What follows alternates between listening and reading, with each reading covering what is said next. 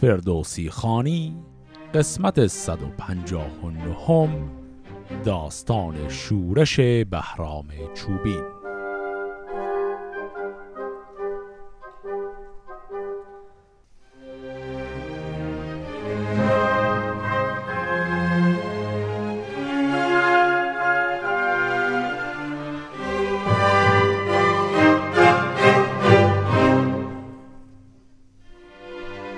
داستان قسمت قبل به اونجا رسید که پرموده پسر ساو شاه که از لشکر بهرام چوبین شکست خورده بود داره میره به سمت پایتخت ایران تا زینهار خواهی کنه از شاه ایران و بین دو کشور صلح برقرار شه. و دیدیم که بهرام چوبین وقتی می‌خواست گنج های پرموده رو بفرسته دو تا گوشواره و یه جفت چکمه به اضافه دو تا تاقه پارچه اینا رو ورداشت برای خودش و بقیه رو فرستاد. حالا ادامه داستان. چو خاقان بیامد به نزدیک شاه ابا گنج دیرینه و با سپاه. چو بشنید شاه جهان برنشست به سربر یکی تاج و گرزی به دست.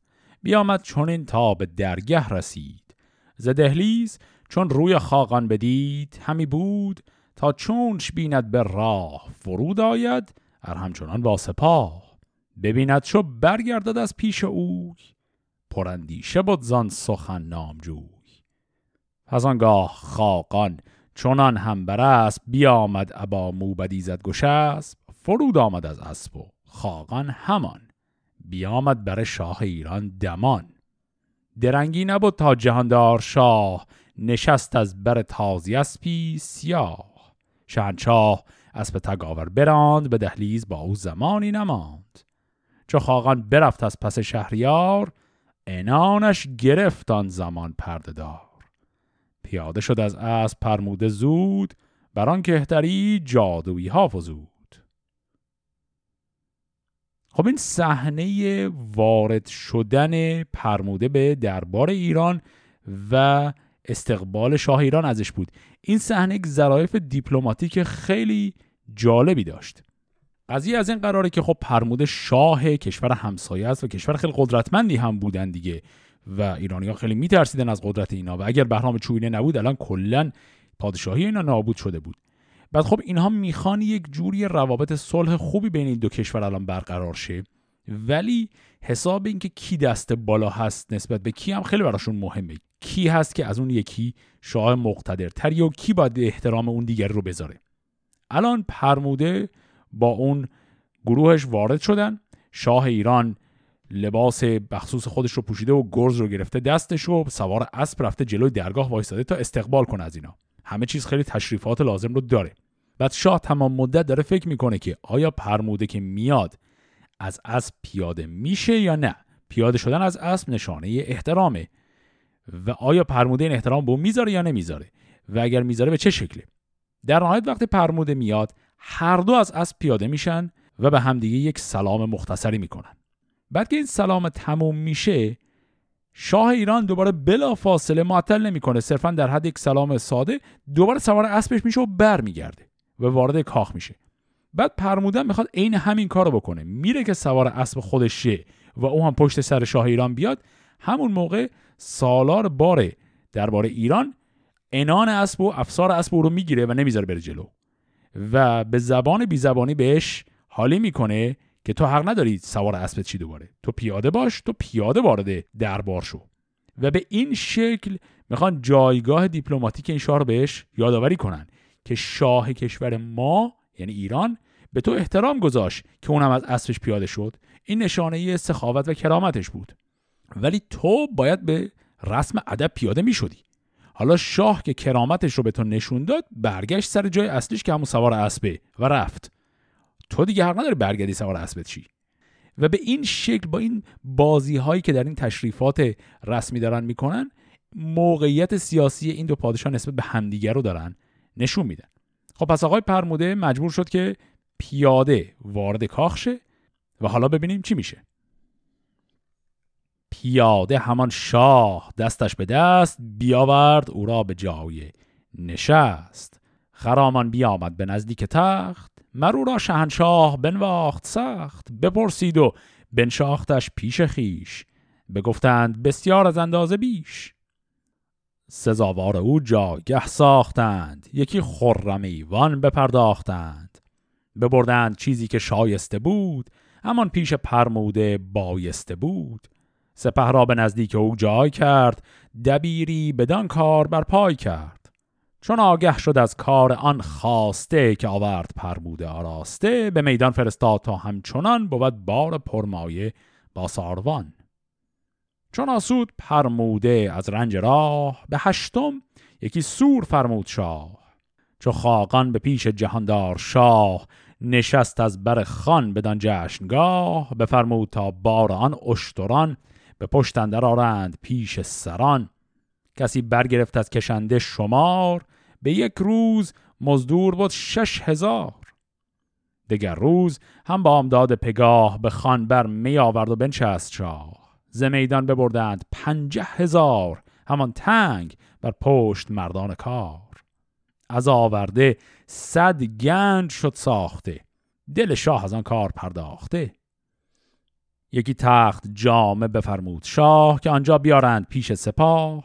همان پرگوهر گوشوار و کمر که گفتی همه زر بود و گوهر یکی آفرین خواست از بزمگاه که پیروز باد این جهاندار شاه.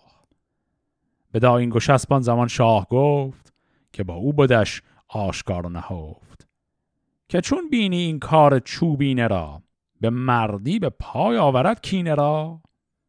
چون این گفت آ این گشسب دبیر که ای شاه روشندل و یادگیر به سوری که دستانش چونین بود چنان دان که خانش نوآین بود. خب اینجا یک اتفاق بسیار مهمی افتاد و ببینیم جریانش چی بود. خب وقتی که شاه میاد داخل و پرمودن باهاش میاد. اون احترام ها اون روابط تشریفاتی رو که رعایت می‌کنن بعد رابطهشون با هم کاملا خوبه. شاه اون رو بغل دست خودش میشونه احترام زیادی بهش می‌گذاره با نهایت لطف و کرامت با او به عنوان یک مهمان ویژه برخورد میشه و بعد هم استراحت می‌کنن و شاه دبیرانی رو میفرسته که برن و این گنجی که پرموده با خودش آورده این رو حساب کتاب کنن و بشمارن و ببینن به چه شکلی. بعد هم دیدیم یک بساط جشن و سوروسات بزرگی به پا کردن و چقدر غذاهایی آوردن و اینها. و اینجا که گنج ها حساب کتاباش شد و همه واریز شد به خزانه مملکت شاه رو می‌کنه به یکی از همین دبیران دربارش به نام آین گشسب. اینجا باید یه چیزی باز توی پرانتز یادمون باشه. این داستان خاص یعنی داستانهای مربوط به آقای هرمه است. افرادی که ته اسمشون گشسب داره زیاد دارن. بعد ما اینا رو هی با هم قاطی می‌کنیم کدومشون کدومه. این آقای آین گشسب که الان اسمش اومد این هیچ ربطی به اون افراد قبلی نداره. ما یه آدمایی به اسمایی مثل ایزد گشسب و اینا داشتیم. اونا آدمای دیگری بودن. این آدم جدیده. اسمش بار اولی داره اینجا میاد. این آقای آین گشسبی که الان اومد. یکی از دبیران عالی رتبه دربار هرمزد هست که جزو رازداران هرمزده و هرمزد هم به او احترام زیادی می‌گذاره. و حالا اینا نشستن با هم یه مشورتی می‌خوام بکنن. هرمز وقتی که دید خب این گنج ها همه رسیده و همه چیز خیلی عالی و همه چیز در اوج پیروزی و بهترین حالتشه رو می‌کنه به آین گشسب و میگه که کلا نظرت راجع به بهرام چوبینه چیه؟ به نظر میاد که خیلی خوب کار کرده. آین گشسب هم یه جمله کنایی جواب میده. جمله کناییش یه مقدار توضیح می‌خواد. گفت که به سوری که دستانش چونین بود چنان دان که خانش نوآین بود. اینجا کلمه دستان به معنای نقمه و آوازه. این کلمه دستان چند تا معنی داره توی شاهنامه. مثلا یه جایی داشتیم معنیش همون رفت به اسم زال داشت به معنای جادو و اینا بود. اینجا رفت به جادو نداره. معنای دیگر دستان همون آوازه. وقتی میگه سوری که دستانش چونین بود خانش نوآین بود سورم اینجا یعنی جشن. میگی یعنی اون جشنی که آوازش این باشه ببین خود سفرش چی بوده؟ حالا منظورش چیه؟ آقای آینگوش است با زبان کنایی داره میگه این گنجایی که برای تو الان فرستادن اینا حکم فقط یه بخش خیلی کوچکی از گنجهای واقعی بوده که باید میفرستادن. و به همین دلیل این مثل جشن و سوریه که فقط آوازش به تو رسیده اصل سفرش اصل خانش اصلا به تو نرسیده. پس اینجا معلوم میشه که این قضیه که بهرام چوبینه دست برده بوده در این گنجا و یه چیزایی رو برای خودش برداشته به شکلی حالا شکلش دقیق معلوم نیست اما به شکلی به گوش دربار ایران رسیده بالاخره. و اینجا فهمیدیم که این آقای آین است از اون ماجرا خبردار شده. حالا این صحبت رو که به شاه می‌کنن شاه بسیار منقلب میشه.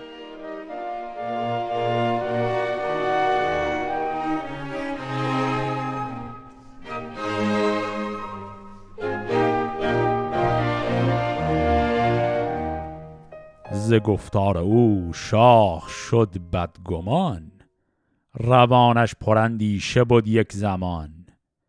هیونی بیامد همانگه سترگ یکی نامه ای از دبیر بزرگ که شاه جهان جاودان شاد باد سر و تاج او بنده را یاد باد چنان دان که برد یمانی دو بود. همان موزه از گوهر نابسود همان گوشوار سیاوخش رد که از او یادگار است ما را خرد. از این چار دو پهلوان برگرفت. چون او دید رنج این نباشد شگفت. ز شاهک بپرسید پس نامجوی که از این هر چه دیدی یکایک بگوی. سخن گفت شاهک بر این هم نشان برا شفت از آن شاه گردن کشان پس وقتی که آین گشسم این حرف رو زد شاه بسیار ناراحت و عصبانی شد و بعد همون موقع گزارش های رسمی هم آرام آرام رسید. گزارش رسید که بله آقای بهرام چوبین اینا رو برداشته بوده دو تا گوشواره بوده که مال سیاوش بوده دو تا چکمه بوده که گوهر نشان بوده و دو تا برده یمانی هم بوده. اینا رو ایشون برداشته و بالاخره این گزارش جاسوسی می‌رسه به دست شاه ایران. از اون طرف یه فردی هم هست به اسم آقای شاهک. این خیلی معلوم نیست کیه ولی احتمالا یک جاسوسی بوده که حالا رفته اونجا و هرمزد رو به این شاهک می‌کنه و میگه که تو این گزارش رو تایید می‌کنی. شاهک هم میگه بله دقیقا همین اتفاق افتاده. و اینجاست که هرمزد می‌فهمه که بله ایشون دست بردی زده بوده به گنج های خودش. همان در زمان گفت چوبینه راه همی گم کند. سر برارد به ماه. یکی آنکه خاقان چین را بزد بر آنسان که از گوهر او سزد. دگر آنکه جز گوشوارش به کار نیامد مگر شده که شهریار؟ همه رنج او سر به سر باد گشت همه داد دادنش بیداد گشت. اینجا در حرف هایی که الان شاه ایران زد یه نکته دیگر هم فهمیدیم. داستان قسمت قبل دیدیم که حالا غیر از جریان گنج ها قبلش این ماجرا بود که بهرام چوبینه صرفا عصبانی شد و با تازیانه پرموده رو زد. و بعدش رو کرد عذرخواهی کردن و به پرموده گفت که تو را به خدا نگو به شاه این قضیه رو. پرموده هم دیگه یادمون هست ماجراهاشو پرموده گفت که مثلا کاری ندارم و این کار بدتر عصبانی تر کرد. بهرام و الاخر همونجا پرموده این حرف رو زد که گفت شاه تو بالاخره دیر یا زود خودش خبردار میشه از این ماجرا. الان دیدیم که شد.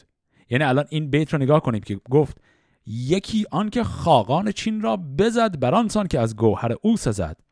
یعنی یکی از دلایلی که الان آقای هرمز از بهرام چوبین شاکی شد یکیش ماجرای دست بر زدن به گنج ها بود یکی دیگهش این بود که الان بهش خبر دادن که بله ایشون در یک ماجرایی یه تازیانه هم زده به پرموده. پس اینم بالاخره به گوش شاه رسید.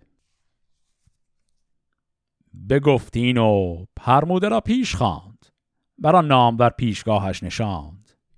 ببودند و خوردند تا شب ز راه بیفشاند آن بست زلف سیاه. به خاقان چین گفت که از عهد من ببری نیابی بر از شهد من. نشسته بیازید و دستش گرفت. از او مانده پرموده اندر شگفت.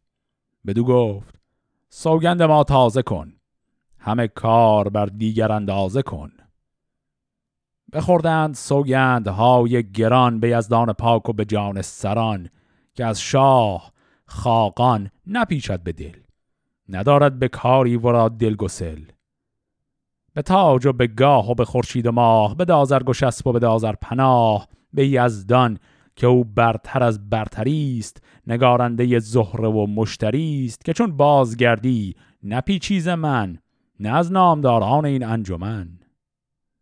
بگفتند از جای برخواستند سوی خوابگه رفتن آراستند. چو برزد سر از کوه زرد آفتاب سر تاجداران برآمد ز خواب. یکی خلعت راست پرمای شاه ز زرین و سیمین و اسب و کلاه. چه زرین کمرهای گوهرنگار چه از یاره و توق با گوشوار. چه اسپان تازی به زرین ستام چه شمشیر هندی به زرین نیام. به نزدیک خاقان فرستاد. شاه دو منزل همی رفت با او به راه. سه نپیمود راه دراز. درودش فرستاد و زو گشت باز. پس دیدیم که اینجا شب هنگام هرمزد پرموده رو میاره پیش خودش و میگه دوتایی با هم پیمانی ببندیم. پیمان مودت بین دو کشور و اینکه شما با ما صلح داشته باشی و هم پیمان باشی این پیمان رو با هم بستند و در جواب هم هرمزد به او خلعتی عطا کرد و او را هم بدرقه کرد که برگرده به کشور خودش و به این شکل کل این جنگ تمام شد. رابطه صلح بین دو کشور هم برقرار شد و دو شاه هم پیمان هم, هم شدن و حالا که همه چیز خیلی خوب پیش رفته خبر همین قضیه حالا می‌خواد برسه به بهرام چوبین و علاوه بر اون خود هرمزد می‌خواد یه فکری به حال بهرام بکنه. چون آگاهی آمد سوی پهلوان از آن خلعت شهریار جهان ز خاقان چینی که از نزد شاه چنان شاد برگشت آمد به راه. پذیرش شدش پهلوان سوار از ایران هر آن کس که بود نامدار. علف ساخت جایی که او برگذشت به شهر و ده و منزل و کوه و دشت. همی تاخت پوزش کنن پیش اوی پر از شرم جان بدندیش اوی. چو پرموده را دید کرد آفرین از او سر بپیچید خاقان چین. نپذرفت از او هرچه آورده بود علف بود اگر بدرو و برده بود. همه راند بهرام با او به راه نکرد هیچ خاقان به در نگاه. بدین گونه بود تا سه منزل براند که یک روز پرموده او را نخواند. چهارم فرستاد خاقان کسی که برگرد چون رنج دیدی بسی. چو بشنید بهرام برگشت از اوی به تندی سوی بلخ بنهاد روی. همی بود در بلخ چندی دو جم ز کرده پشیمان و دل پر زغم جهاندار از او هم نخشنود بود ز تیزی روانش پر از دود بود. از آزار خاقان چینی نخست که بهرام از آزرم او دل بشست. دگر آنکه چیزی که فرمان نبود به برداشتن چون دلیری نمود. پس دیدیم که خبر بازگشت پرموده به سمت شرق که میپیچه. بهرام چوبینم که خب خودش مستقره در همونجا میره برای استقبال پرموده به هر حال پرموده الان هم پیمان ایران شده و میره استقبالی بکنه و ادای احترامی بکنه و پرموده اصلا محل بهش نمی‌گذاره. و این همجوری سه روز پشت همین کاروان پرموده داره میاد که به هر حال ادای احترامی کرده باشه. روز چهارم پرموده خودش هم حتی حرفی نمی‌زنه. یه فرستاده رو میفرسته که به بهرام چوبین بگه دنبال ما نیا برو برس به کارت. و بهرام می‌فهمه که اصلا رابطش با پرموده نمی‌تونه خوب شه. و خب خیلی هم ناراحت از این قضیه که خب کار دست خودش داد به خاطر خشمگین شدنش زد و این وضعیت رو به وجود آورد. از اون طرف هم در دو بیت داستان خیلی سریع برای ما گفت که شاه ایران هم به شدت از دست بهرام شاکیه. به همون دو دلیلی که دیگه الان می‌دونیم. یکی اینکه پرموده رو تازیانه زد و دو اینکه دست برد توی گنجی که مال خودش نبود. و حالا شاه چون این نامه ای می‌خواد خطاب به بهرام بنویسه.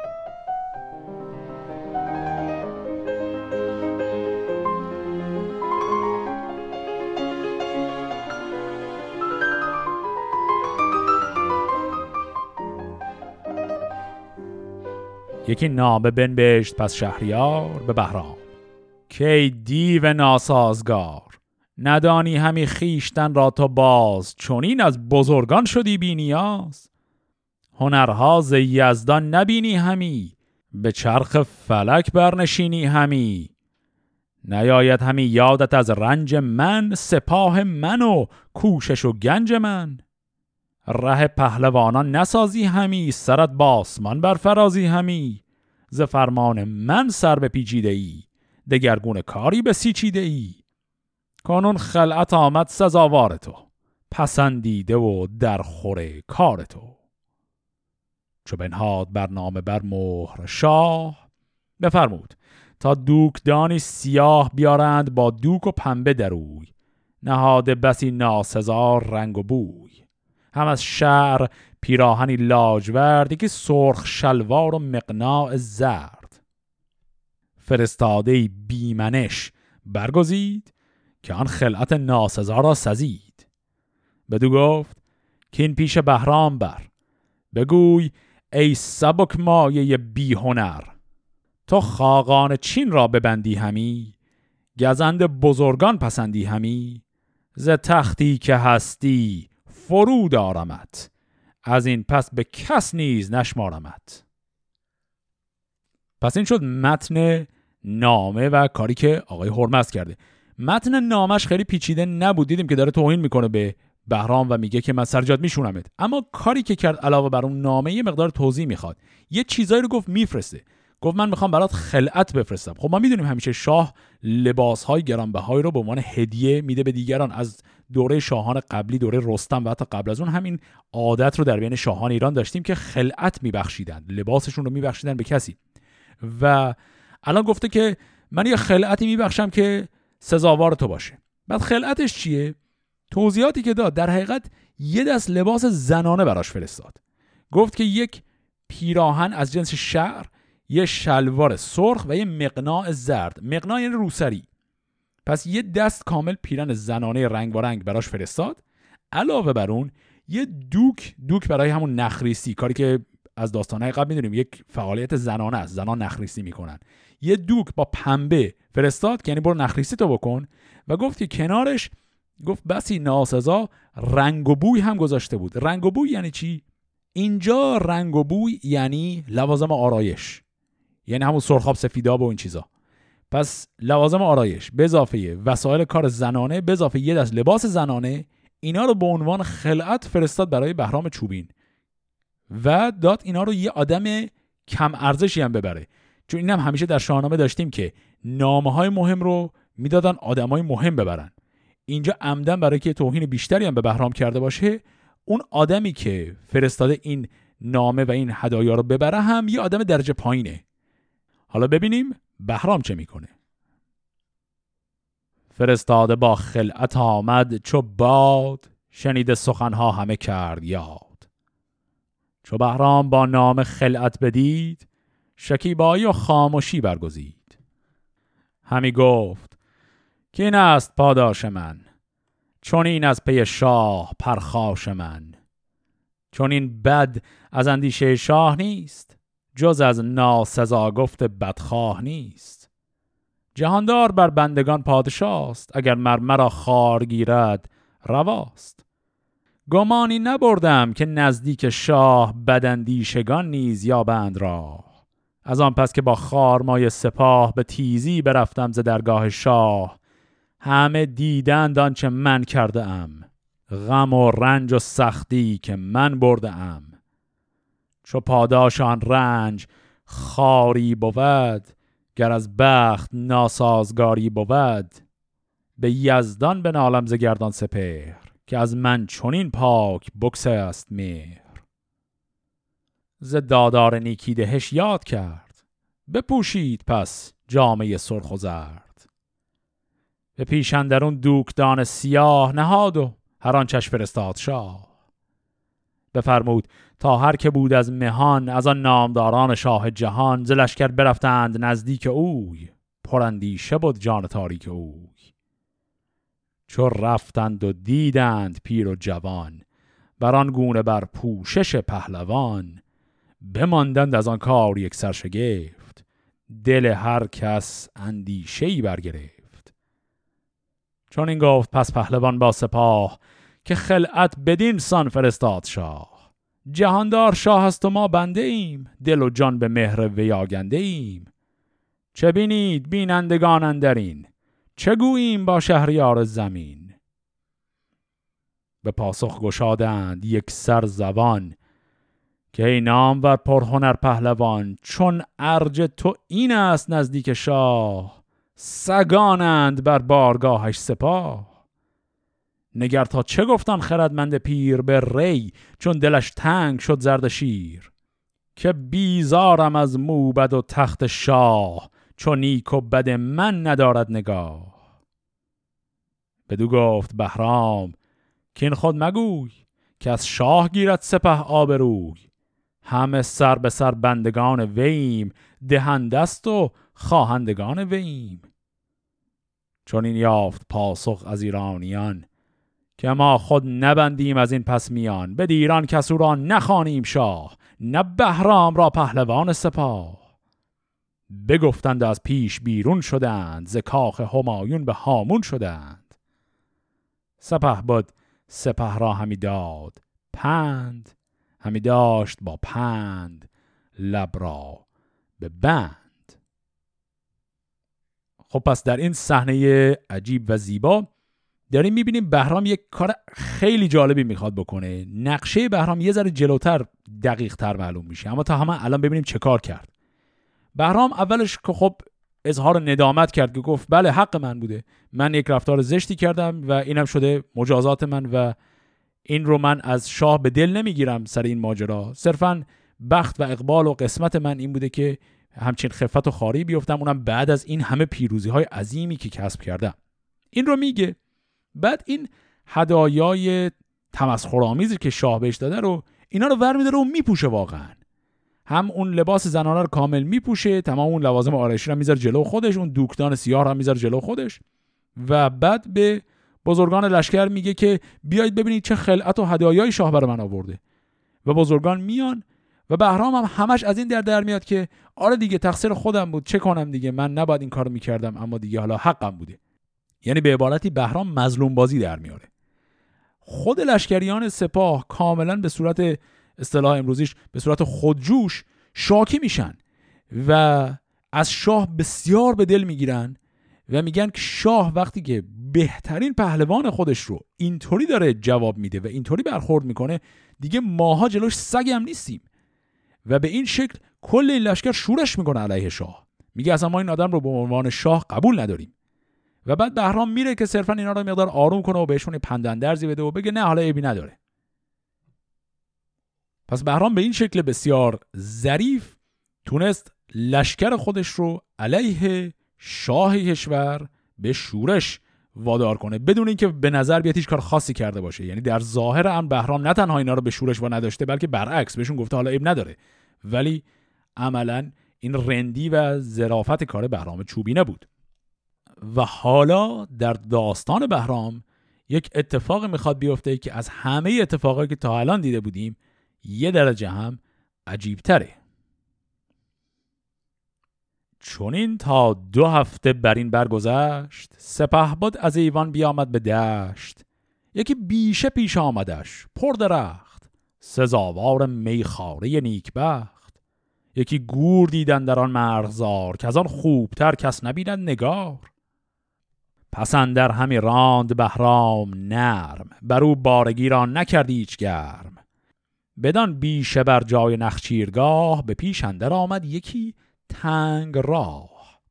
ز تنگی چو گور ژیان برگذشت بیابان پدید آمد و راغ و دشت. گرازنده بهرام و تازنده گور ز گرمای آن دشت تفسیده هور از آن دشت بهرام چون بنگرید یکی کاخ پرمایه آمد پدید. بدان کاخ بهرام بنهاد روی همان گور پیش اندرون راه جوی. همی راند تا پیش آن کاخ اسب پس پشت او بود ایزد گشه اسب انان تگاور به داد و گفت که با تو همیشه خرد باد جفت.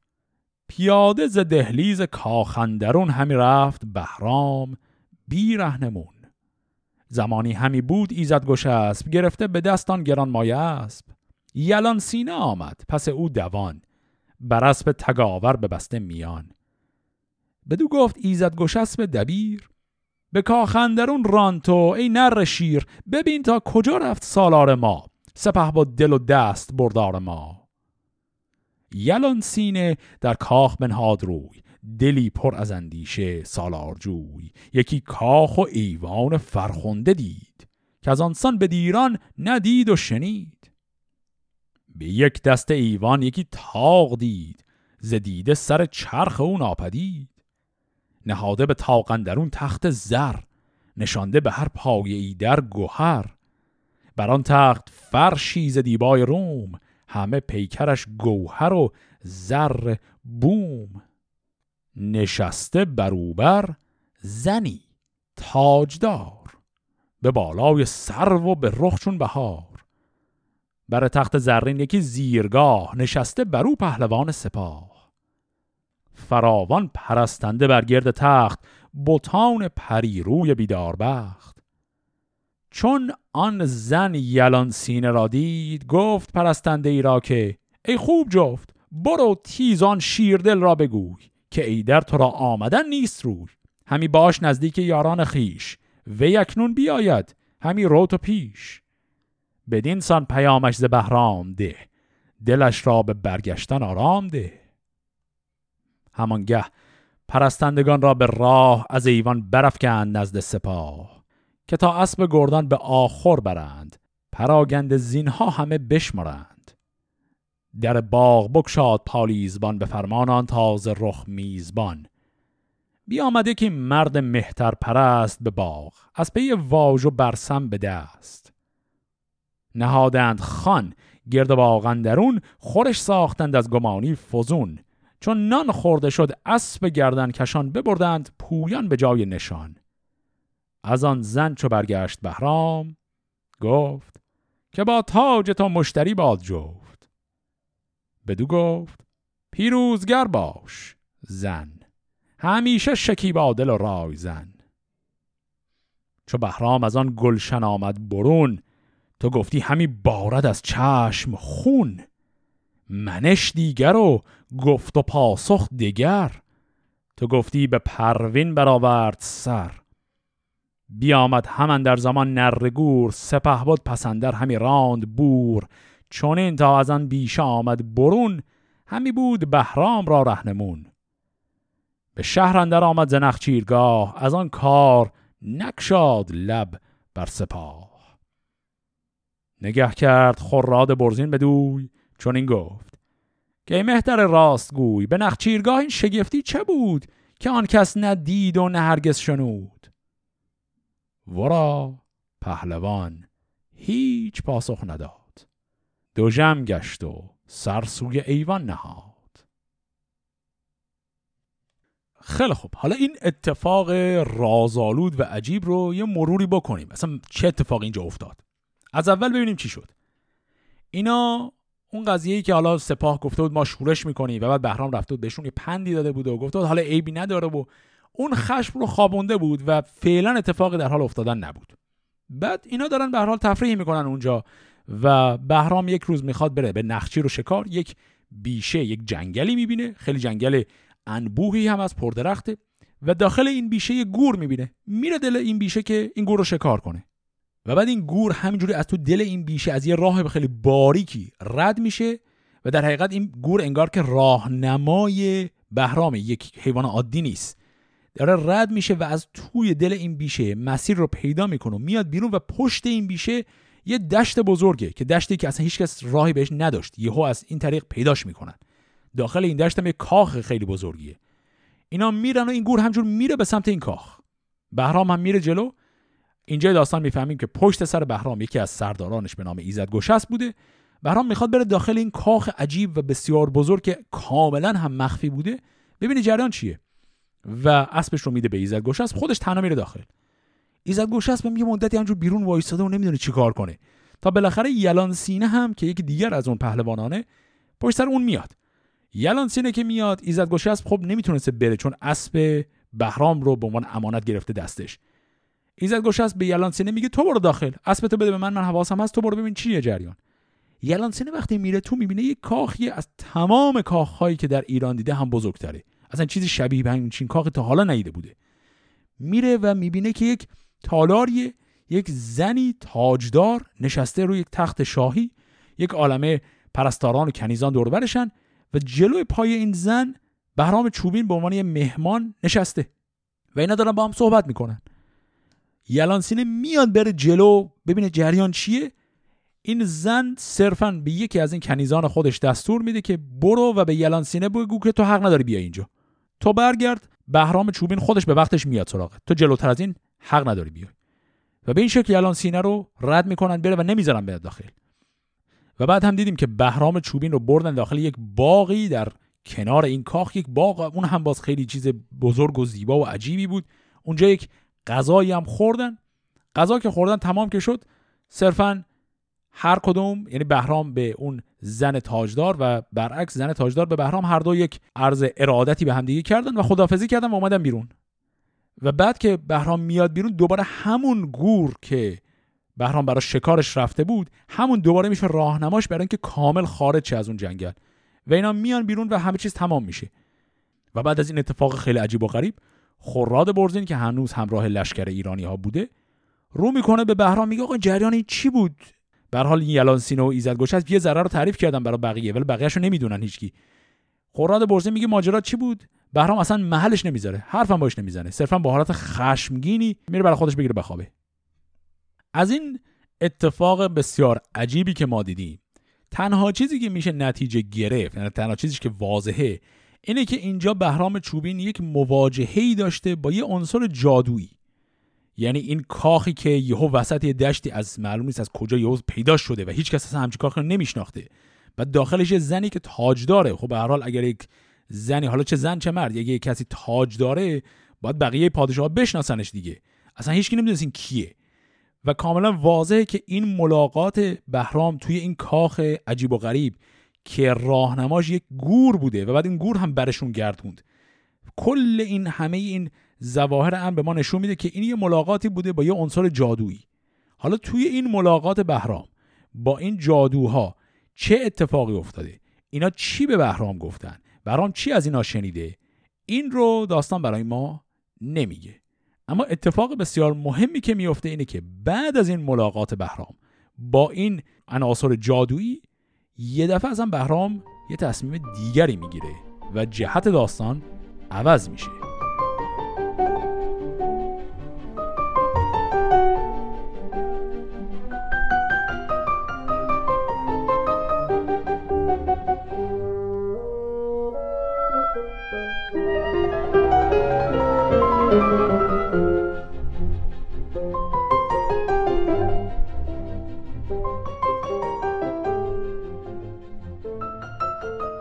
دگر روز چون سیم گون گشت راغ پدید آمدان زرد رخشان چراغ. بگسترد فرشی ز دیبای چین تو گفتی مگر آسمان شد زمین. همه کاخ کرسی زرین نهاد ز دیبای زربفت بالین نهاد. نهادند زرین یکی زیرگاه نشست از برش پهلوان سپاه. نشستی بیاراست شاهنشهی نهاده به سر بر کلاه مهی. نگه کرد کارش دبیر بزرگ. بدانست کو شد دلیر و سترگ. چون نزدیک خراد برزین رسید بگفتان چه دانست و دید و شنید. چو خراد برزین شنید این سخن بدانست کان رنج ها شد کهن. چون این گفت پس با گرامی دبیر که کاری چونین بر دل آسان مگیر. نباید گشادن در این کار لب بر شاه باید شدن تیر شب که بهرام را دل پر از تاج گشت همان تخت زیرندرش آج گشت. خب اینجا الان چی شد؟ به نظر میاد خیلی اتفاق مهمی نیفتاده اما اتفاق مهم اتفاقا تو همین چند تا بیت افتاد. صبح که شده درست صبح فردای اون روز ملاقات عجیب بهرام در اون کاخ غیرعادی. بهرام در همون دشت و کوه یک بساتی رو پهن می‌کنن فرش رو پهن می‌کنن و بعد صندلی بزرگ خودش رو هم می‌گذاره و بعد گفت که بهرام میره میشینه روی این صندلی و بعد نهاده به سر بر کلاه مهی. کلاه مهی یعنی چی؟ در شاهنامه بارها داشتیمش. کلاه مهی واژه دیگری برای همون تاج. پس اینجا بهرام چوبین در همون جایی که هست یه چیزی شبیه به یک تاج شاهی بر سر خودش می‌گذاره. یعنی عملا ادعای پادشاهی کشور رو می‌کنه. بعد این تاج شاهی رو که می‌ذاره بر سر اون دوتا آدمی که از داستانهای قبلم داشتیم دوتا دبیر یکیشون به اسم دبیر بزرگ میشناختمش دیگری همون خراد برزین. اینا سریع به هم دیگه حرف می‌زنن و میگن که ای وای چرا همچین کاری کرد؟ و بعد هر دو بسیار میترسن از اینکه بهرام می‌خواد چه کار کنه بعدش و میگن که هیچ حرفی نمی‌زنیم هیچ واکنشی نشون نمیدیم.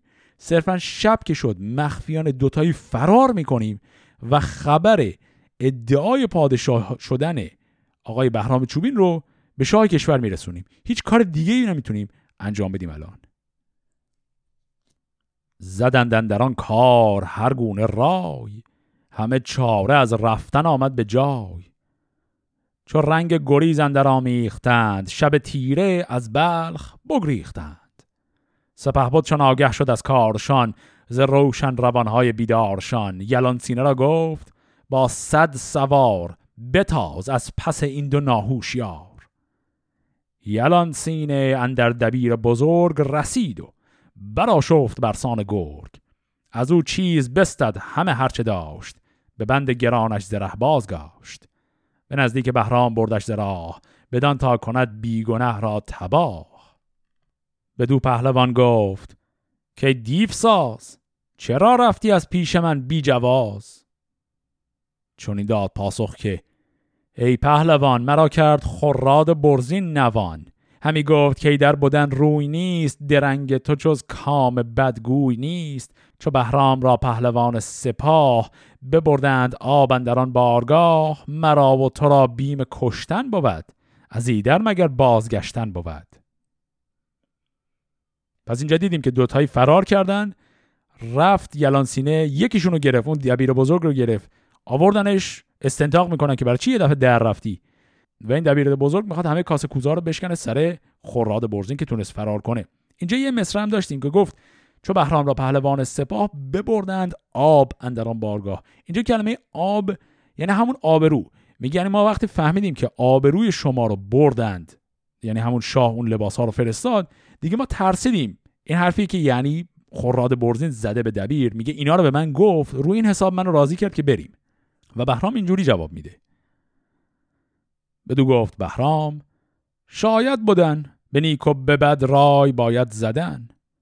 زیانی که بودش همه باز داد هم از گنج خیشش بسی ساز داد.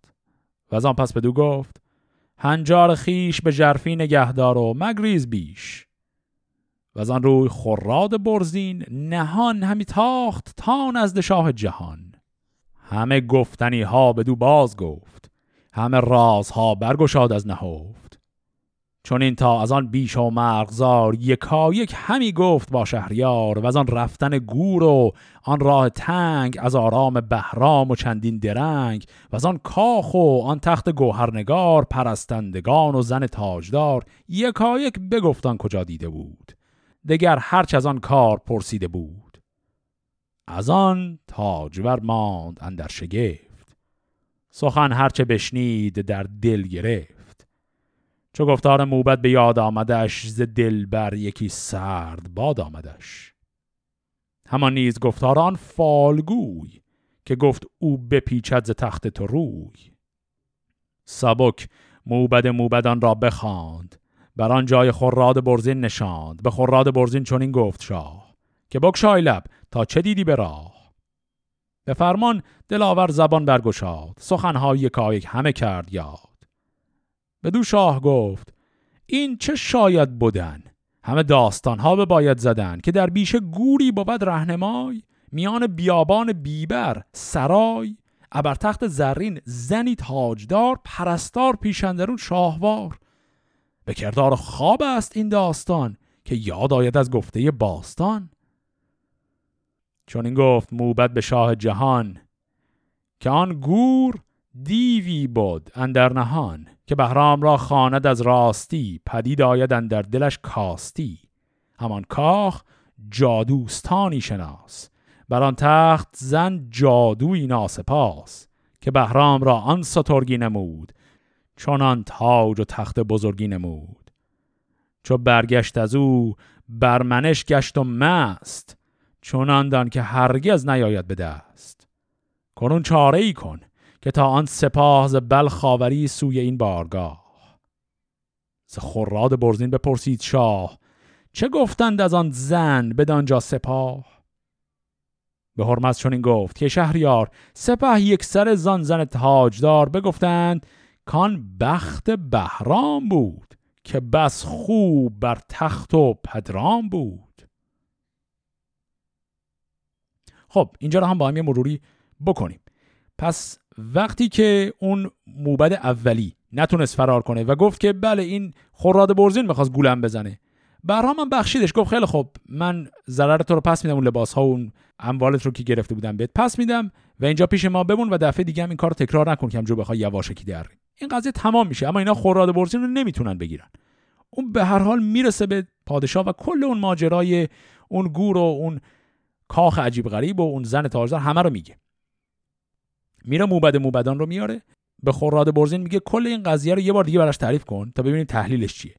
تعریف که می‌کنه موبد موبدان تفسیری که رای میده اینی که میگه اون گور در حقیقت یک دیو بوده.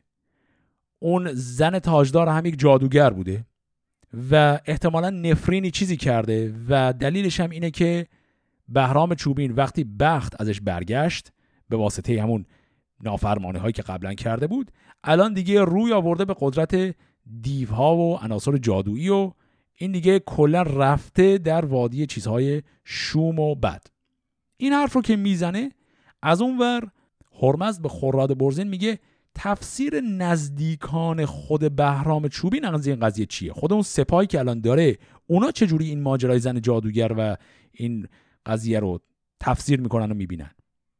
خوراد برزین میگه که اونا اصلا این زن و این ماجرا رو به دید جادو و دیو نگاه نمی‌کنن. نه تنها این نه بلکه معتقدن این زن تاجداری که بهرام دیده این بخت خوب بهرامه که برش به این شکل عرضه شده. یعنی تجسمی از اینکه بهرام پادشاه راستین هست در این براش عرضه شده که یک زن تاجداری رو اونجا دیده و اون زن او رو به مهمانی دعوت کرده. اونا اون شکلی می‌خونن این قضیه رو. و اینجاست که هرمز می‌فهمه بهرام چوبی نه تنها می‌خواد شورش کنه علیهش بلکه یک سپاه بسیار قوی و همزمان بسیار وفاداری رو هم در کنار خودش داره که این سپاه عمیقا باور داره که بهرام چوبین پادشاهی لیاقتشه. چو بشنید از او این سخن شهریار بترسید سخت از بد روزگار. پشیمان شد از دوکدان شهریار و از آن پنبه و جامعه نابکار. بر این بر نیامد بسی روزگار که آمد کس از پهلوان سوار. یکی سله پر خنجر داشته یکایک سر تیغ برگاشته بیاورد و بنهاد در پیش شاه. همی کرد شاه اندر آهن نگاه. خب اینجا دو تا کلمه داشتیم معنیش رو باید بگم. این قضیه تمام میشه یه چند روز میگذره و یک نامرسانی از طرف بهرام چوبین یک هدیه یک بسته رو آورده برای شاه ایران. حالا این بسته چیه؟ گفت یه سله سله یعنی سبد یا زنبیل. یه زنبیل پر از خنجر گفت خنجر داشته. خنجر داشته یعنی خنجر کهنه. خنجری که استفاده زیاد داده شده و الان دیگه نوکش تیز نیست. گفت که یکایک سر تیغ برگاشته. سر تیغ برگاشته یعنی این نوک این خنجرها کج شده. پس بهرام گور به عنوان پیغام یه زنبیل پر از خنجرهایی که سرشون کج شده فرستاد برای شاه. بفرمود تا تیغها بشکنند در آن سله نابکار افکنند. فرستاد نزدیک بهرام باز. بدیدان سر تیغهای دراز به دو نیمه کرده نهاده به جای. پراندیشه شد مرد برگشته را فرستاد و ایرانیان را بخواند همه گردان سلن در نشاند. چون این گفت کین هدیه شهریار ببینید و این را مدارید خار. همی گوید این لشکر بیبه ها سر یک تن از من نیابد رها. پس وقتی این زنبیل پر از این خنجرهای کج رو میفرستن برای شاه. شاه در جواب میده تمام این خنجرها رو از وسط بشکنن و این خنجرهای شکسته شده رو دوباره تو همون زنبیل برمیگردونه به عنوان پیغام خودش برای بهرام. بهرام این زنبیل پر از خنجرهای شکسته رو میاره پیش لشکر خودش. میگه نگاه کنید این پیغام شاه به ما معنی این پیغام هم اینه که همه شما رو می‌خوام از بین ببرم و همتون رو نابود می‌کنم. پرندیشه شد لشکر از کار شاه ز گفتار آن پهلوان سپاه. که یک روز من هدیه شهریار بود دوک با جامعه نابکار شکسته دگرباره خنجر بود ز زخم و ز دشنام بدتر بود. چون این شاه بر گاه هرگز مباد نه آن کس که گیرد از اون نیز یاد. اگر نیز بهرام پور گشه است بران خاک درگاه بگذارده است. ز بهرام من مغز بادا مپوست من بی بهارا که بهرام از اوست. سپه بود چو گفتار ایشان شنید دل لشکر از تاج ور خسته دید. به لشکر چنین گفت پس پهلوان که بیدار باشید و روشن روان که خراد برزین بر شهریار سخنهای پوشیده کرد آشکار. کنون یک به یک چاره جان کنید. همه با من امروز پیمان کنید. مگر کس فرستم زلشکر به راه که دارند ما راز دشمن نگاه؟ وگرنی مرا روز برگشته گیر سپه را یکا یک همه کشته گیر. بگفتین و خود ساز دیگر گرفت نگه کن کنون تا بمانی شگفت. پراگند بر گرد لشکر سوار بدان تا مگر نامه شهریار نیاید به نزدیک ایرانیان. نبندند پیکار او را میان. پس اینجا داریم سیاست ها و زرنگی های بهرام چوبینه رو می‌بینیم. بهرام چوبینه که می‌خواد شورشی کنه علیه شاه ایران. می‌خواد قبل از اینکه این شورش رو بکنه مطمئن باشه که لشکر خودش کاملا هوادارش هست. و به این شکل الان کاری کرد که لشکر خودش از خودش تندروتر شه حتی. با اینکه این خنجرهای شکسته رو آورد و به لشکر خودش نشون داد لشکر بدونه که بهرام اصلا بخواد چیزی بهشون بگه خودشون خود به خود گفتن اصلا این شاه رو باید نابود کرد. و حتی به خود بهرام هم گفتن. گفتن حتی اگه تو هم پاشی بری پیشش دیگه آدم بیارزشی هستی. بعد دیگه وقتی وضعیت این شکلی بهرام صرفا کافی بود به اینا بگه بیاید و با من بیعت کنید و هم پیمان باشید. و لشکرم دیگه خودشون با سر اومدن. این تیکه آخرشون دو بیت آخر خیلی مهم بود. و جالب اینه که خود فردوسی هم داره سعی می‌کنه به ما بگه این خیلی مهمه. گفت که این رو که گفت بعد نگه کن کنون تا بمانی شگفت فردوسی هم داره میگه این کار خیلی عجیبی که الان کرد رو نگاه کن. چه کار کرد؟ گفت که بر گرد لشکر سوار پراکند. حالا اینجا منظورش از سوار صرفا سوار عادی نیست. در حقیقت جاسوس گذاشت تو لشکر خودش. گفت که تو سرتاسر سر لشکرش یه سری سوارای رو پراکنده کرد که چیکار کنن؟ که اگر هرمزد مخفیانه نامه ای بفرسته به این لشکر ایرانیان و به بعضی از افراد این لشکر وعده هایی بده یا تهدیدهایی کنه و به شکلی بخواد رخنه ای ایجاد کنه توی لشکر بهرام کاری کنه که لشکر بهرام از درون توش افراد خیانتکاری به وجود بیان. میگه برای اینکه این مطمئن شه همچین اتفاقی نمیفته پیشا پیش بهرام یه سوارایی رو معمور کرد پراکنده تو لشکر باشن مراقب باشن که هیچ نامه ای مخفیانه از شاه ایران به این لشکر نمی‌رسه. تا وفاداری این لشکر به شورش بهرام 100 درصد تضمین شده باقی بمونه. پس با این کارش بهرام چوبین یک حرکت بسیار بزرگی رو برای مقابله با شاه کشور شروع کرد.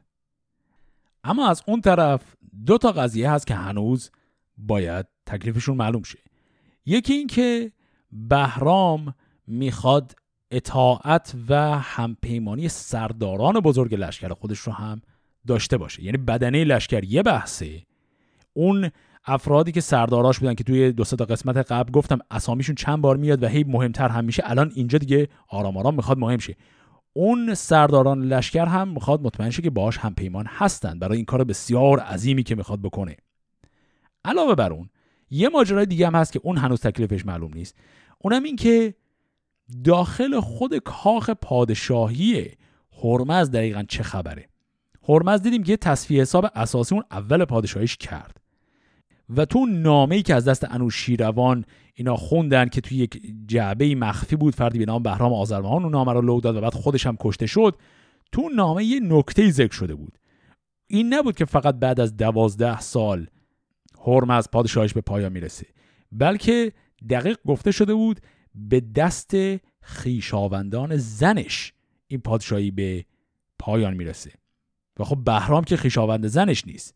پس یه اتفاق دیگه هم از زاویه دیگری قرار سر هرمزد بیاد.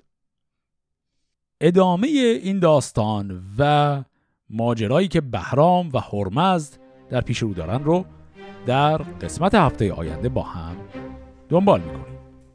فعلا خدا نگهدار.